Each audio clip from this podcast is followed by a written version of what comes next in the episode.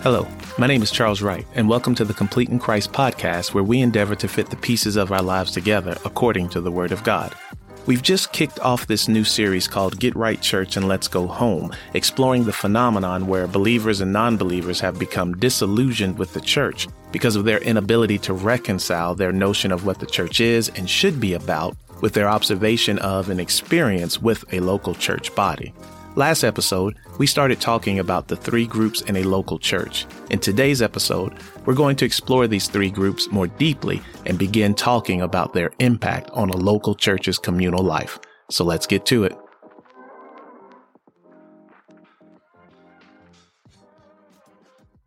So, in our last episode, we introduced the three groups that I made the assertion were in every local Christian church. The first group being the unsaved and unchurched, the second group being the unsaved and churched, and then the third group being the saved.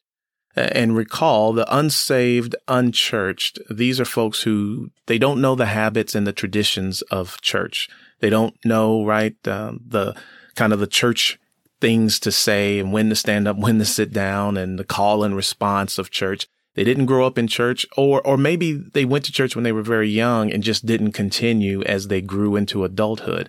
But for whatever reason, they now find themselves in church, uh, maybe as a result of curiosity. Maybe it was an invite from a friend or a family member.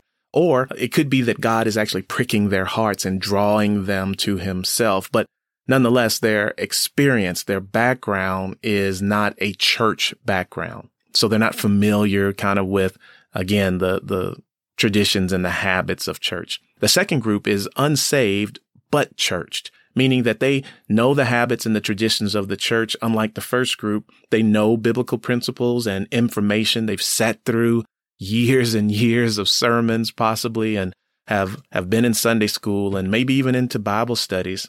However, they haven't recognized that they themselves are sinners and they haven't kind of repented and placed their faith in Jesus as Lord and Savior. And recall we talked about that for this group, this unsaved, but churched group, uh, there's a dangerous pitfall that some of them can uh, find themselves uh, falling into and, and slipping into. And that's because they know church so well, because they're so familiar with the habits and the traditions and the ritual of church and the lingo of church and, and all of those kinds of things, the protocols, that they may confuse knowing church with knowing Christ and may have the wrong self assessment of them, of themselves that they are saved. In fact, when they have not been uh, saved and redeemed by uh, the blood of Jesus Christ, because they have not acknowledged that they are a sinner, they haven't repented, they haven't gone through that recognition of the need for Christ in their life, not just kind of understanding and knowing the story of Christ, but really making that personal for themselves and realizing not just that Christ died, but well, he died for me and I needed him to die for me because of my sin. And then, of course, there's the third group, and we talked about this group as being genuinely and truly saved by grace through their faith in Christ. And now they are being sanctified by the Holy Spirit, meaning that they are dying to their old nature and a new nature is now growing inside of them that is the result of the indwelling of the Holy Spirit. Remember that uh, Paul talks about in Galatians 5 the fruit of the Spirit, that as a result of God's Holy Spirit now indwelling us, there ought to be some outward evidence uh, that uh, there's an inward change, so to speak. And it looks like love and it looks like peace and it looks like joy and gentleness and self control and patience and all of the things that Paul lists in Galatians 5 as being evidences or fruit of the Spirit. So while all three groups can be found in any local church, right? The church that's just down the street from you, the one that's across town, the one that you grew up in, whatever your context may be, only the saved group is in the true church. Let me say that again. All three groups, the unsaved and unchurched, the unsaved and church, and the saved can be found in any local church. But only the saved group, only the group that has repented of their sins and accepted the sacrifice of Jesus Christ on the cross and have been redeemed and reconciled to God the Father through Jesus Christ are actually a part of the true church. That is the universal church that we talked about a couple of episodes ago. And recall, the universal church is the church of, of which Christ is the head. Christ is the one who has founded that church. He's the one who builds that church. He is uh, the center focus of that church. And only way uh, that an individual can gain entry into the universal church, into Christ's church, is by baptism through the Holy Spirit.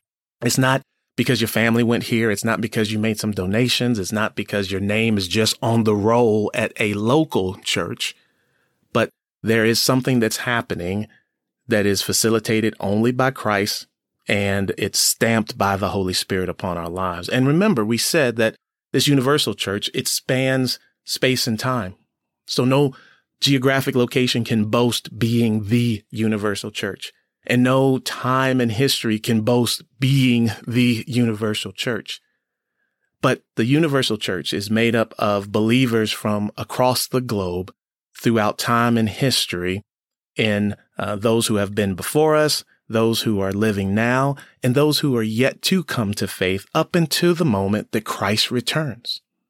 Now, while these groups again have significant differences as we've just kind of walked through as a reminder, they all do have a, a very important similarity that we need to talk about. And that is that all three of these groups are made up of sinners.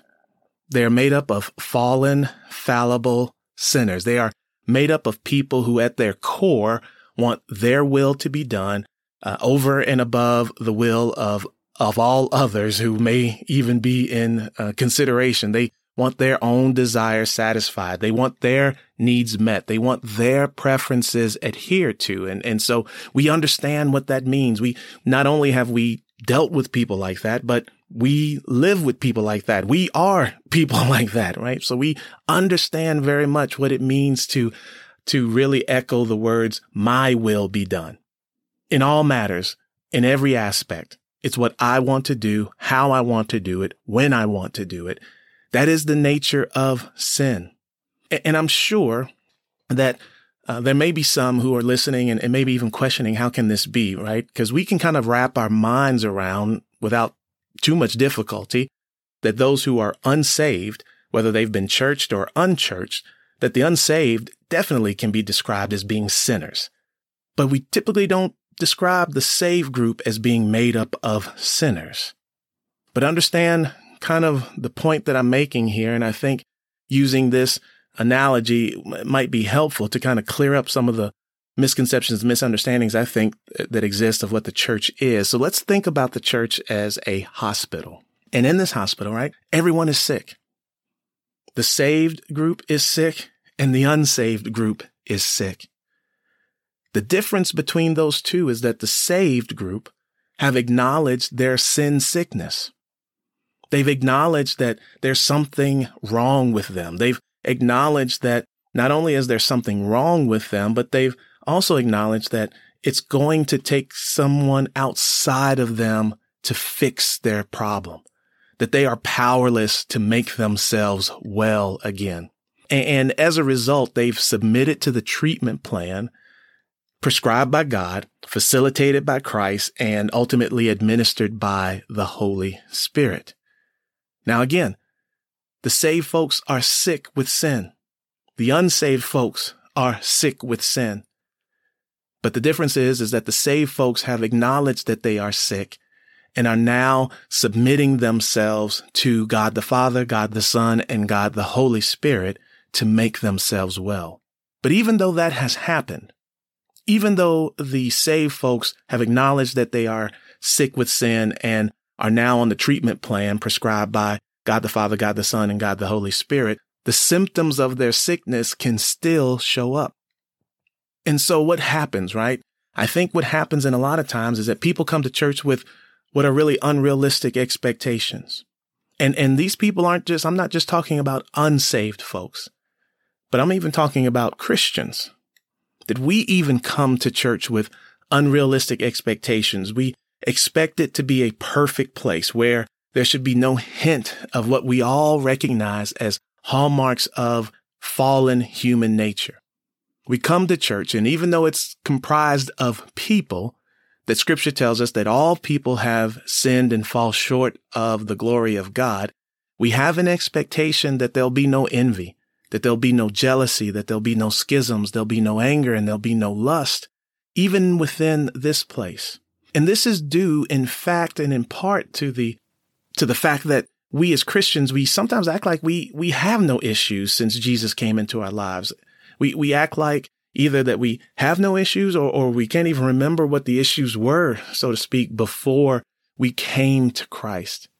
But we would do better to be honest and to be transparent and letting people know that yes, we've been forgiven by God because of the sacrifice of Jesus Christ on the cross. Yes, we have now been declared as being righteous. It is the righteousness of Christ that now has been imparted to us. And we stand now before God in right relationship to him, all because of Christ. But we still struggle with the sin that we've been forgiven of. But, right, the story doesn't end there. It's not just, well, we still struggle and that's just, it is what it is. But now we have the very Spirit of God at work in us, who is both convicting us of that sin and also making us new, killing off that old nature so that, as we said earlier in Galatians 5, I begin to, to produce different kinds of fruit in my life.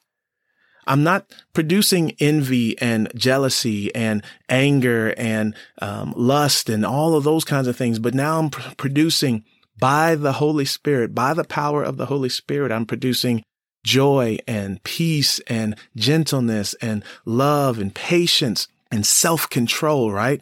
And, and all of this is a byproduct of the Holy Spirit at work within my heart. Remember kind of what Paul lays out in Romans 7 that yes, there's still this struggle that's happening. There's still this war, these two natures that are at work within him. There is the law of the spirit. There's the law of the flesh and, and they are tugging back and forth, so to speak, not because the law of the spirit is not powerful, but it's because I have now the Holy Spirit, but I am still in this flesh, within these members, within these desires that are a part of this fallenness that we were born into. And as such, the same sinful desires that are found outside of the church can also be found inside of the church. Not because the church is somehow corrupt or, or the gospel is ineffective to bring about change, but it's just because of what we talked about. The church is made up of sick people. And some of those people don't know just how sick they are. And then other people in that group know that they're sick and are trying to follow the, the, the treatment plan that has been prescribed again by God the Father, God the Holy Spirit, and God the Son. So where does that leave us, right? It leaves us now with a mix of population within a local church that has a profound impact on the communal life of the church.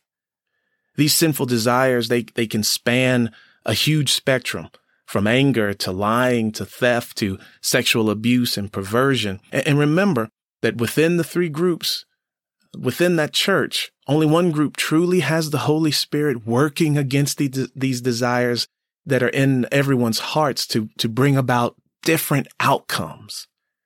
And I keep going back to that. And I really can't stress that enough because again, the church is made up of, of sick people, of people who are all sick with sin, but not everyone is being treated by the doctor.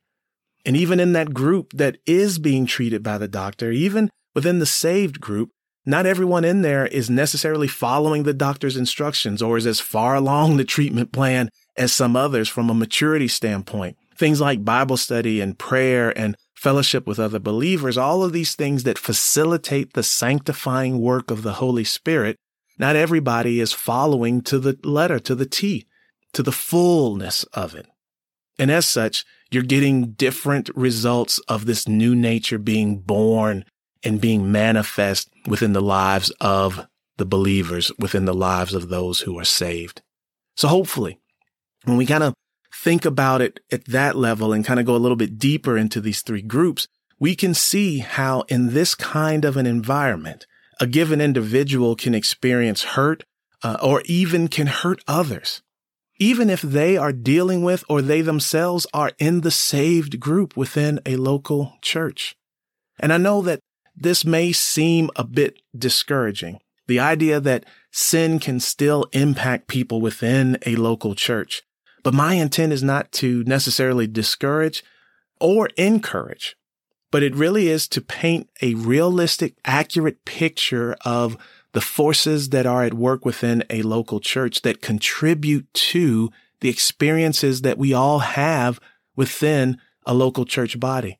And to then be able to draw a very clear distinction between what the world thinks it means to be saved or born again or to be a Christian and what it actually means biblically. Repenting of your sins, turning to Christ's sacrifice on the cross provides forgiveness. It provides reconciliation with God. It puts us in right relationship with God and it frees us from the control of sin, but not necessarily from the influence of sin. And this is a battle that is fought out daily. Christ himself said that we had to daily take up our cross and follow him, which means that if we don't on a day pick, take up our cross and follow him, then we won't look like him on that day. And so this is something that we can't lean on yesterday and we can't get too focused on tomorrow. We have to be in the moment, fighting the battle by the power of the Holy Spirit. And as we put to death the old desires that ruled our hearts and replace them with the new desires that are born out of God's Spirit at work in us, there should be a difference in how we show up. Yes, the intent, the, the ultimate intent is that we would deal with each other according to the fruit of the Spirit, that we wouldn't have encounters where our sin is impacting other people, but that we would have encounters where folks are being blessed by the fruit of the Spirit being produced in our lives. But we know sanctification is a gradual process that won't be complete until Christ returns. And so us being declared righteous, us being justified, us being covered by the blood of Jesus, us being in right relationship with God, it does not mean that we won't mess up. It does not mean that we've got it all together. It just means that we recognize that we're sick. We know that we need help from a specialist and we need to be on a treatment plan in order for us to get better. But what it should mean is that when our old natures do bubble up and they hurt others and they impact others, then we should be quick to seek forgiveness. We should be quick to want to restore and to reconcile. We should be quick to admit the wrong that we've done and to move towards healing the hurt that we have caused. Thank you for tuning in to this episode of the Complete in Christ podcast. If you have any questions regarding this episode or series, you can send them to questions at completeinchristpodcast.org. Please include your name, where you're from, and the specific episode you're referencing. Also, please take a moment to rate and review the podcast. It gives us feedback that helps us to keep improving and provides some insight for those who may be listening for the very first time. Again, my name is Charles Wright, and until next time, be blessed.